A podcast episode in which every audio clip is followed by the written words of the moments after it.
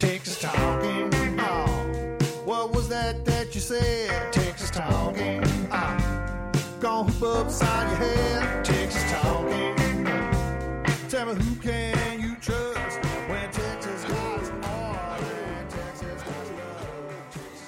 Hi, this is Hunter Rawlings, President of the Association of American Universities. We're the association of leading American research universities like UT Austin, Texas A&M, and Rice University. Welcome to the Texas Tribune Tribcast. Thank you, and you'll notice that this is not the voice of Reeve Hamilton. I'm Ross Ramsey, and with me is our editor in chief and CEO, and the guy in the corner office, Evan Smith. Hey, Reeve.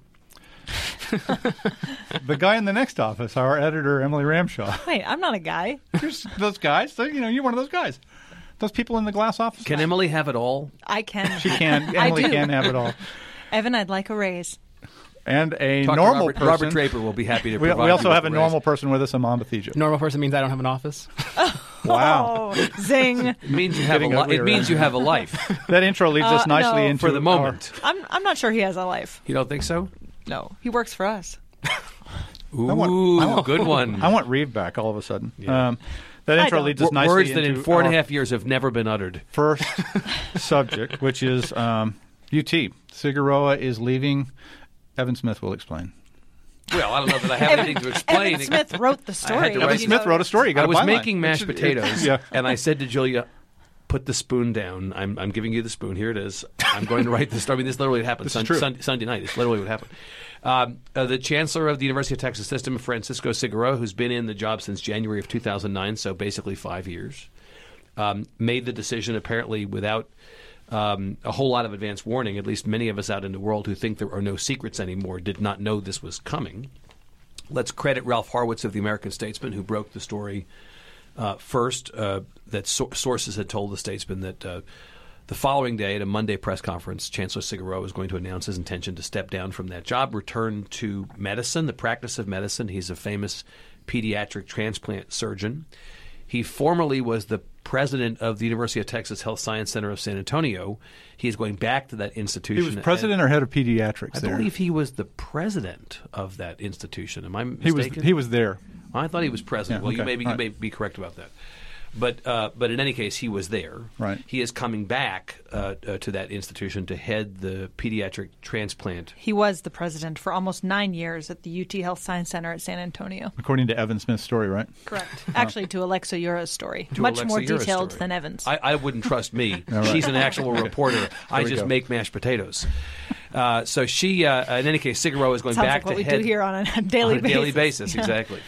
Uh, he's going back to head the pediatric surgical uh, team uh, there, and you know, let's say number one, five years uh, in the job of chancellor of any university system, and particularly of late this one. Well, what is that in dog years? I mean, these regents have been sitting on these guys. Well, I, I think if you're the chancellor of a university system, and especially of this university system, and especially especially of this university system lately, this is a job that has an enormous um, takes a lot of road miles, Right. right, to get this done. Oh, it sounded like a terrible job of late. I mean, you go from being a pediatric transplant surgeon to a place where it's all politics all the time. And you're having to push against the regents and Regents the system one administration hand, on the one the hand, and governor. the universities, and specifically UT Austin, and specifically specifically Bill Powers and the governor, and you're kind of the guy in the middle. It's weird when you go do transplants on kids to relax. Yeah, I know. Seriously. Get away from Yeah, your job. I, yeah, I need, I need a break from my job. does- I he think, does it I like think every I'll- month, right? He goes I think I'll open up a surgeries, kid, right? Right. Um, What is the recruiting pitch you give to someone to replace him? well, lately,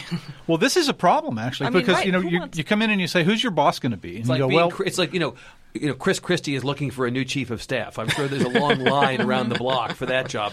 Look, look, look the, the I issue couldn't get here- to the interview. I was in traffic. Right, Right. that's easy." the, the the issue here is uh, I- is I think you know. So let's accept that Cigarroa did a very difficult job to the best of his ability. Fine. Next paragraph. What actually happened? Right. He says, and the official story is, you know, it was time. Opportunity to go back to UT Health Science Center and to do this job came up. The window to take that job was closing, so I took it. But of course, there will always be suspicions that um, there's another story. Yes, there was a lot of eye rolling in this room. Right?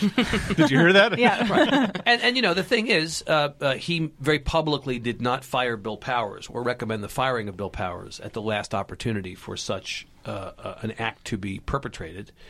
And one imagines if one or more of the anti-Powers regents uh, decided after he made the decision that Powers should not go, that he Cigarroa should go. I think that more than one imagines that. I think I, you know I've been hearing that a lot from people who think that you know this. I think it was December when he did this sort of semi uncomfortable endorsement of Powers. You're doing a pretty good job here, but I'd watch out for this and this. And it was you know it was almost like a a public scolding Warning, you know. right. Yeah, it was a you know an endorsement hidden in a scolding, and then you know here within 90 days, Cigarroa is gone. Well, and some of the you know staunchest UT advocates like Senator Judy Zaffirini have basically come out and said as much publicly, which is basically that you know Cigarroa was pushed, you know, in the aftermath of the uh, of refusing to fire Powers. So the story will come out or it won't. My suspicion is it probably will come out in some form what actually happened because we have access to things that might tell us.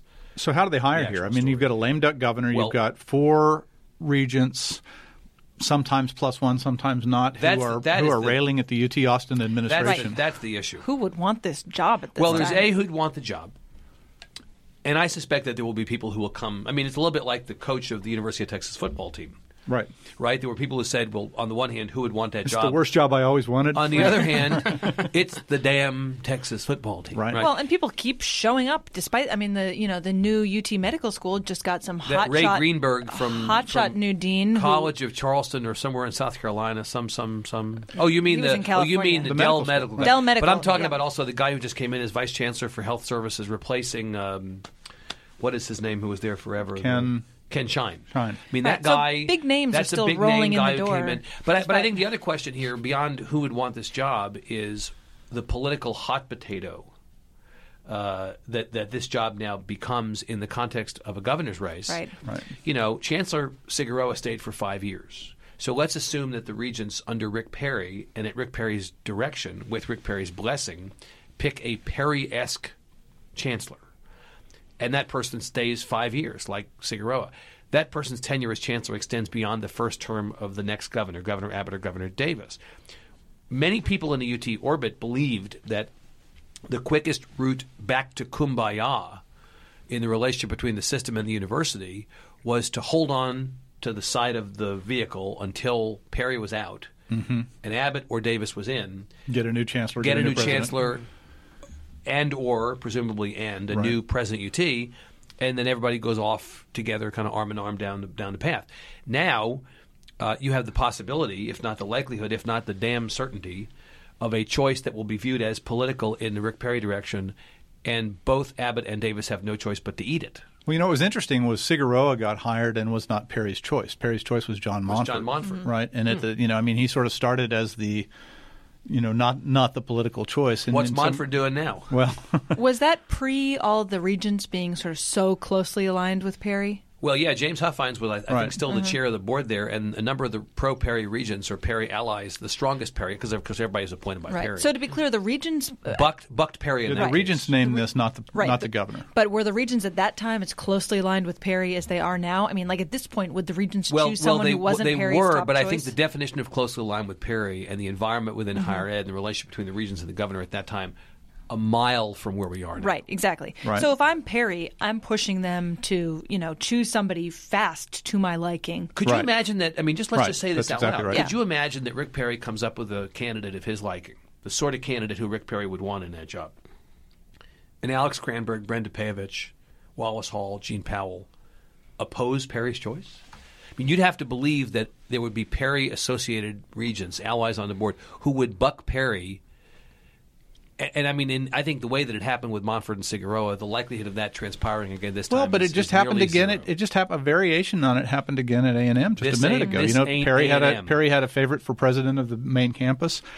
The regents, all of whom were appointed by Perry, and their chancellor, who was sort of blessed by Perry and named by those regents, went, ah, we're going to go somewhere else. This ain't that. Where I should know this. Where did Abbott go to college? Vanderbilt, and University of University of Texas. Texas. You know the joke. went- yep. We have a story today by Alexa Ura on the site about Abbott and Perry emerging, Right. kind of you know hand in hand on the campaign trail. Perry's hosting a or helping host a fundraiser. A- as we in this room all know, even Todd knows this. Was it Vanderbilt?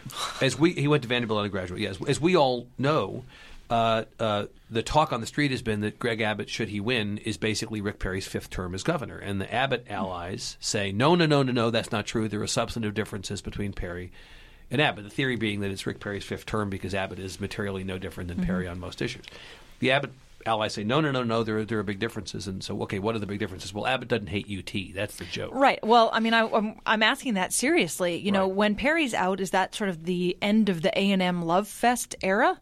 You know, is is UT suddenly the favorite child? Back to where it used to If be. Abbott, Right. yeah, if I Abbott think the, is, I think the? X's are counting the days. They're a little bit like those, uh, mo- you know, prisoners in a movie that um, make the X's on the, Right. on the Yeah, date on Castaway. the calendar. This was a subtext of the Perry Hutchison race. You know, the you know Longhorn Nation was not completely, but largely with Hutchison. A and M Nation, you know, the twelfth man, whatever you want to call it, was largely with with Perry in that thing. And there was sort of a you know look at what he's doing to the university underneath that on some level. Uh, you know, it's a long fight. Um, so, who wants to get into universities and who can get into universities? We have this big app up that says eighth graders in Texas Not basically very many people. don't get in and don't stay once they're in. It's just over 50% get in, 52 something. I mean, the, the numbers are really atrocious. So we launched this app um, in partnership with the Houston Endowment this week. That's a look at basically college um, completion rates, and, and college includes any kind of post-secondary degree. So, so that I get the stats right, this is uh, it's an eighth grade cohort that we look at. So among Texans who started eighth grade in 2001, less than one in five of them will complete any kind of college degree or certificate within 11 years, which is Within 11 years of eighth grade or within, within 11 years? years of eighth grade or within six years of graduating from high school, if they even make it that far. So the numbers are, I mean, remarkably, they're way worse than that if you're a minority or if you're underprivileged. Uh, if you're a minority and you're impoverished, only nine out of every 100 eighth graders get a degree within 11 years. Um, the other fact that I found kind of fascinating is that in every category, every ethnicity, uh, every um, you know financial situation, women are leading men by like several percentage points. So So more women get more their women degrees. get their degrees or certificates in Texas right now. I think it's 23% female versus 16% male. Yep. Yeah, What, what, what I thought was Yeah. fascinating in the app was that uh, gender mattered, gender uh, matters. socioeconomic status mattered. If you're a poor kid, white, African American, or Hispanic, you were much less likely. I think it was um, uh, all under all in all cases, in all three, white, African American, Hispanic, uh, less than 10% Right. of the eighth graders who began in 2001. If you're a poor kid, uh, uh, completion. Yeah, disadvantaged kids trail uh, advantaged kids by almost 20, per, uh, 20 percentage points, which is V- humongous. very significant. Right. Region matters. There were 20 regions in Texas that we looked at, and in 12 of the regions, the completion rates were above the statewide. Urban regions rate. were less likely to be. Well, well, but so in eight of them, the the completion rate was less than the statewide completion rate, and two of the regions that lagged behind the statewide completion rate were the Dallas area region Right. and the San Antonio area region. Right, but the Dallas area, if you cracked it, you know, and looked at Collin County, it was higher than normal. But if you looked at Dallas County, it was much lower than normal. You know, what's most fascinating about all of this to me is that we spend so much time, you know, speculating around the, the politics and the who's in and the who's out at these, you know, big flagship universities in Texas. And you look at the numbers, and as a state, you know, we're not even affecting the people who actually, you know, need to be part of this conversation. I mean, there is virtually nobody going to college Yeah. or getting So- any kind of certificate and degree. So we should point out there's a couple of holes in this, Mm-hmm. and, and that are sort of baked into the cake here that we we pointed out in the story and we point out in the app. It doesn't include graduations from colleges outside of Texas where the kids don't come back to Texas. Correct. They, the- basically fall off the map. Correct. If the kids come back to the state, they're counted. But if they stay out of state, if they never come back to Texas, Texas has sort of no way to know where they ended up. Right, and there's a couple of other It holes. also doesn't account for kids who go into the military, or there are certain kinds of sort of technical apprenticeship programs that aren't counted.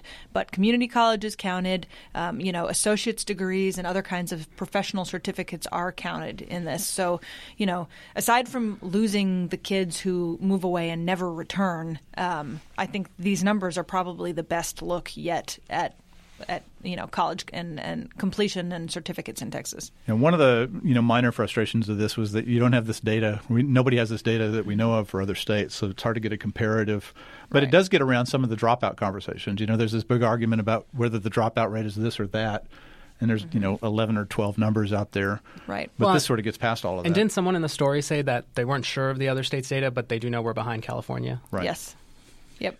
Look, this is the state This, that this has can't been- be good. I mean, it it's can't, not. it cannot- No, it right. can't be I mean- this is a state that has been talking about closing the gaps. That's in fact the phrase that is associated with the effort, closing Mm-hmm. the gap, um, to try to get non-white kids up to the level of, of white kids in terms of the Well, not even rates. white kids are doing well. No, no, but you'd rather be a rich white woman than a poor black man or a poor black Hispanic, Mm-hmm. based on the. I mean, poor uh, poor Hispanic man, poor Hispanic man. right. Right. All Evan Smith, above. ladies and gentlemen. I'm, I'm just thinking about mashed potatoes. Uh, th- th- because you know, honestly, there are categories along the along the way where you think, you know, okay, this is a much better situation to be in, but even that situation is not ideal. Um, it, it, it means that we have, as a state, an enormous amount of work for, cut out for us at a time when we're dedicating fewer and fewer dollars to Right. funding of higher ed. Now, it may take Right. more than six years for some people to complete college if they're doing it part time, if they're working at the same time. So, you know, this is an 11 year look.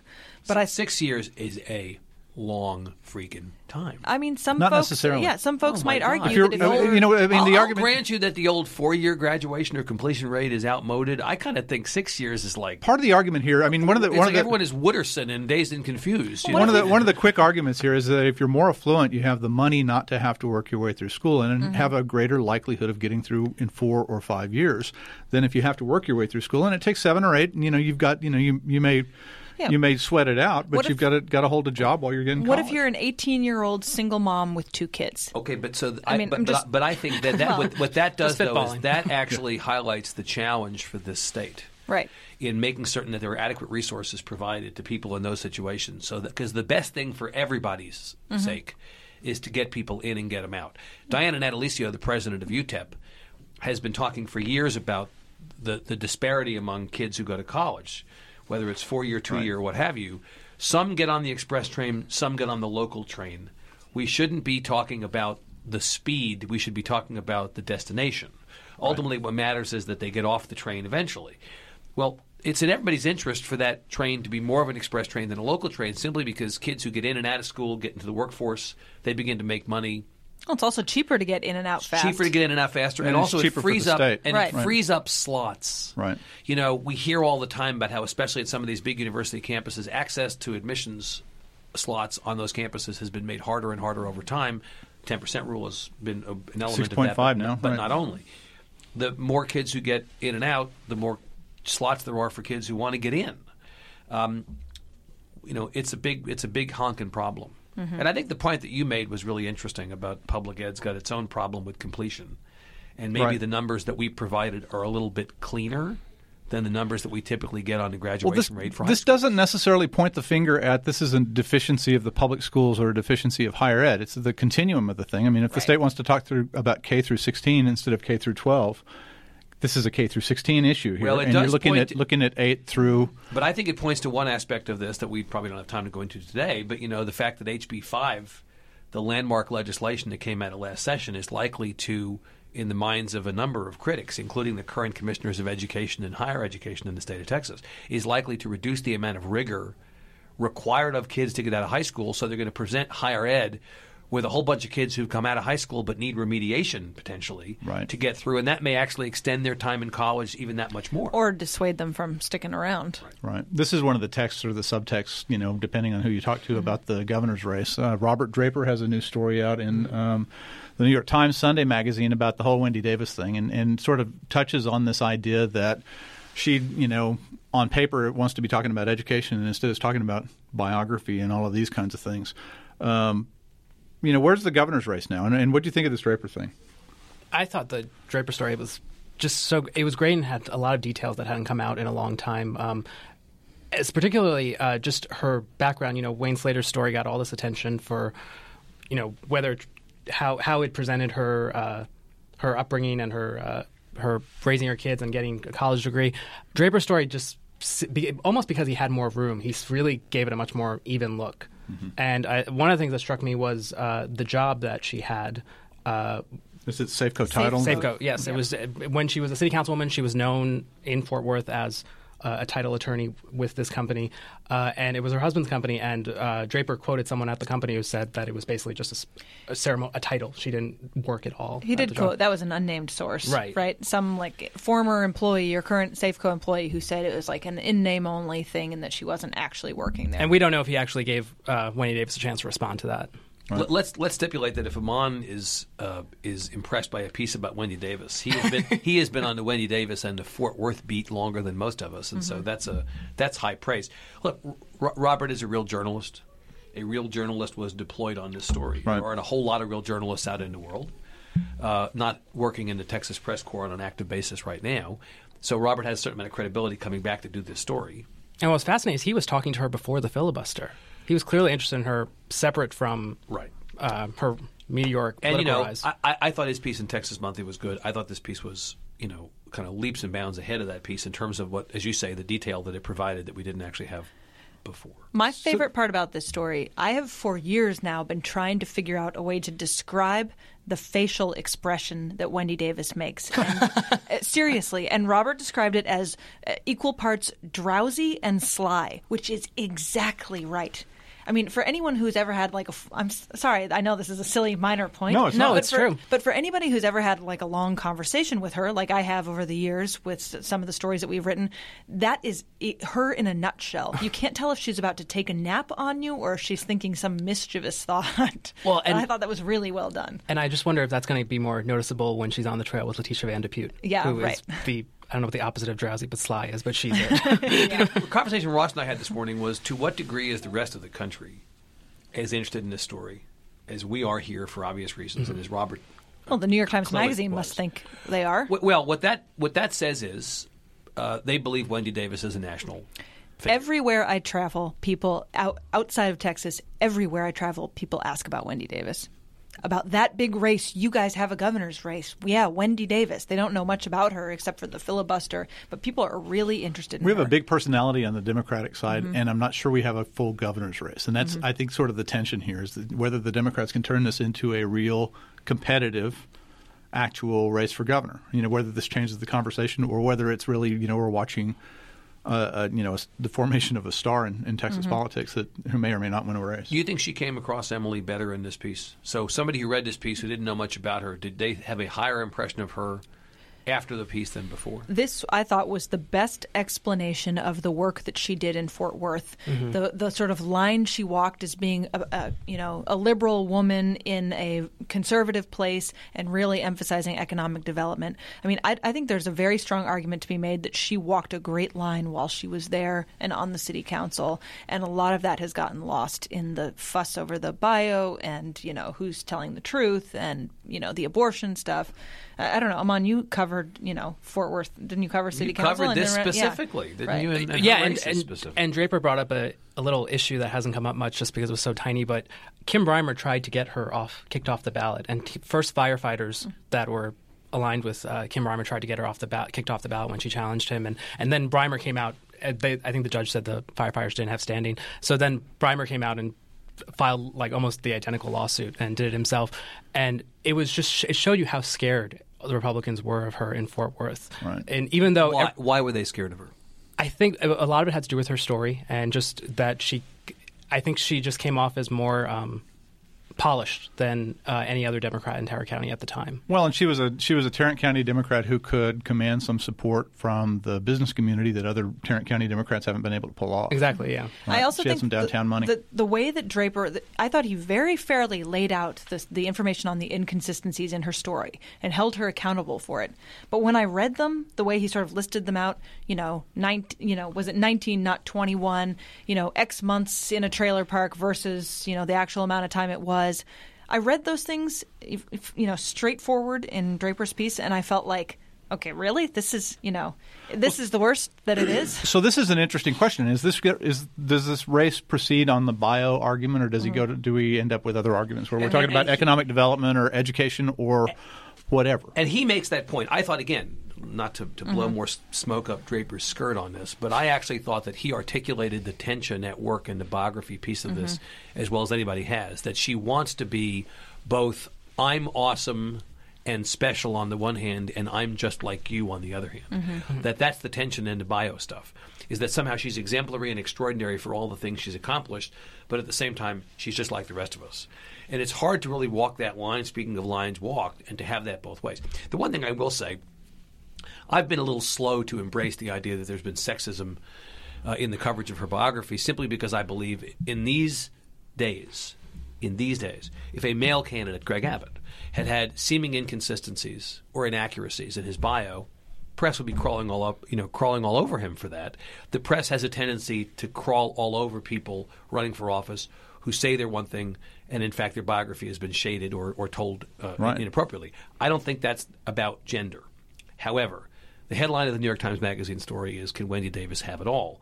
And my reaction to that was, please. Did we litigate this about four podcasts ago? you know, you, would, you- would you have, you know, can Mark Warner have it all? Nobody would be questioning that. I just think that it, it, it may be, it may honestly be a headline writer's cleverness in trying to play off the Anne Marie Slaughter thing in the Atlantic, Atlantic, and right. saying, you know, but but I think we need to stop asking questions of whether female candidates can quote have it all unless we're prepared to ask whether male candidates Well, but you, can quote you have it also have to you also have to at the same time acknowledge or think about whether there is a sexist thing going on in the electorate. You know, and you have to talk about what the electorate's going to move on. Is the electorate going to take a woman paying child support while her kids are with her spouse while she's in school the same way that they would take it if it was a man going to school and a woman at home. And and it, you know, I'm not going to answer that, but I think it's a question and I think it's one of the questions in this race. I, I think that the issue of whether Wendy Davis is a good mother is no more appropriate for the voters to consider as they look at her in the governor's race than it is for them to consider whether Greg Abbott's a good dad. I think we get to hear about that till November. I do. Um, let, uh, really quickly, let's touch on the other bottle rocket here. Ted Cruz has not endorsed anybody until um, I guess you were looking at his Twitter account last night. Yeah, uh, last night he endorsed four, what he called four conservative Republican Texas Supreme Court justices running for reelection Jeff Boyd, Jeff Brown, Nathan Hecht, and Phil Johnson. And he has refused to endorse John Cornyn. but not so conservative that they don't have challengers. I mean, the irony is like All least- three of them have challengers, right? Yeah, I mean, All four of them. Uh, Talton. Well, no, Republican challengers, I've actually named. Uh, Robert Talton is challenging Nathan Talton. Hecht, presumably on the assumption that he's not uh, conservative enough. I think he's on the assumption that he's not Robert Talton. you know, Mark Lanier and some other Republican lawyers have, have, have put up a slate against these guys. And, you know, what's interesting is Cruz, as you say, has been very carefully avoiding actually saying the endorsement word, right? He's- specifically against Cornyn.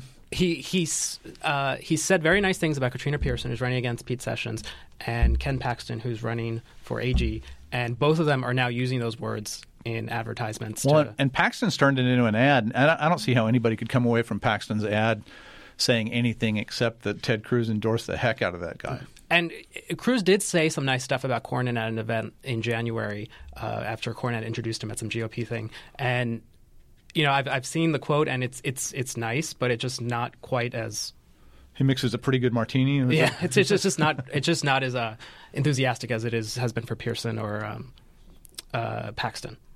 So, So is- get, So is there a ticket emerging here? I mean, is there sort of a Cruz ticket? Sure, there is. There's just. I mean, I think there's a Cruz ticket. I think the Cruz ticket is the is something like Hegar, Christian for Railroad Commission. Although he hasn't said anything about those two. But I'm, but I'm thinking if you're if you're looking at the at the various slices of this, my suspicion is Paxton, Patrick, Hegar, Christian, Sid Miller. I mean, that would be my assumption is that that's he's uh, you know bats right, throws right, right. So we'll see what they do. Don't voting. you think? Yeah, voting starts next week as we tape this on Wednesday. But I do I do think that the Tuesday. point about not about We'll continuing to not endorse Cornyn. I mean, it's one thing when he was saying effectively to us around the time of the Tribune Festival, you know, I'm just not going to get into this stuff. But okay, now he's endorsing in I think as a in matter of- nothing burger Supreme Court races where the outcome is almost a certainty. It wouldn't matter if he endorsed. And people are basically faking his endorsement by Right. pulling together ads that make it look like he's endorsing And, and them. Cruz, to some Yeah, extent, is talking to Iowa And I- and, and I saying, "I didn't endorse that guy who looks like Right. Mr. Establishment Look, over there." I realize that Stockman got in this race, and people thought Stockman is going to try to bid for that Tea Party wing of the party. At this point, Steve Stockman may be the best proof that Andy Kaufman is still alive. The Steve Stockman campaign is playing like a prank. His mugshot is playing like a prank. Well, and I and, and honestly, and kudos to Aman, who's not necessarily gotten all the credit he deserves on this for for breaking uh, the story uh, that others have now picked up and not always credited back to you of of sort of Stockman's run-ins with the law. But, the Stockman campaign at this point, how can the Cruz folks, if they are saying this, say we don't want to disrespect Stockman or Stockman's voters and endorse Cornyn? At this point, it's like But it's not about Stockman. It's about Cornyn. I mean, that's then come out and say it's about Cornyn. Come out and say I'm not comfortable endorsing Cornyn, as opposed to pretending that you know, you're not comfortable quote-unquote- endorsing. Period. I, I was reading this town about you know how all the the rules of sort of Senate decorum and how they you know don't crap all over each other publicly. It's about Cornyn, but he doesn't want to say it's about Cornyn because then he's said it's about Cornyn. And then he's kind of expected to say, well, who should we vote for then? which Yeah. all which all supports the general theory that this is just high school with Exactly. money. You know, I was remembering that we asked Corn, we asked uh, Ted, Ted Cruz at the festival. I asked Ted Cruz not only about Cornyn, but about also Matt Bevin, who is challenging Mc- uh, Mitch McConnell in the Kentucky primary, and he wouldn't go there either. Maybe he figures if he endorses one, he has to endorse all, or the implied non-endorsement is what people will take from it. So if you're going to endorse Cornyn, but you're not endorsing McConnell, that must mean you're endorsing Bevin. Maybe his point is, I'm just not going to get into any of these Senate races because it would require me to. Take a stand. to take a stand on every single race. right. All right, well, now that you're thoroughly confused, we've come to the end of our time here. Um, I am not Reeve Hamilton, and but on my behalf and on behalf of Mr. Mashed Potatoes, Aman Batheja, Emily, and our producer Todd Wiseman, this is the TribCast. And Reeve, we really look forward to coming back from your eHarmony cruise. Zing.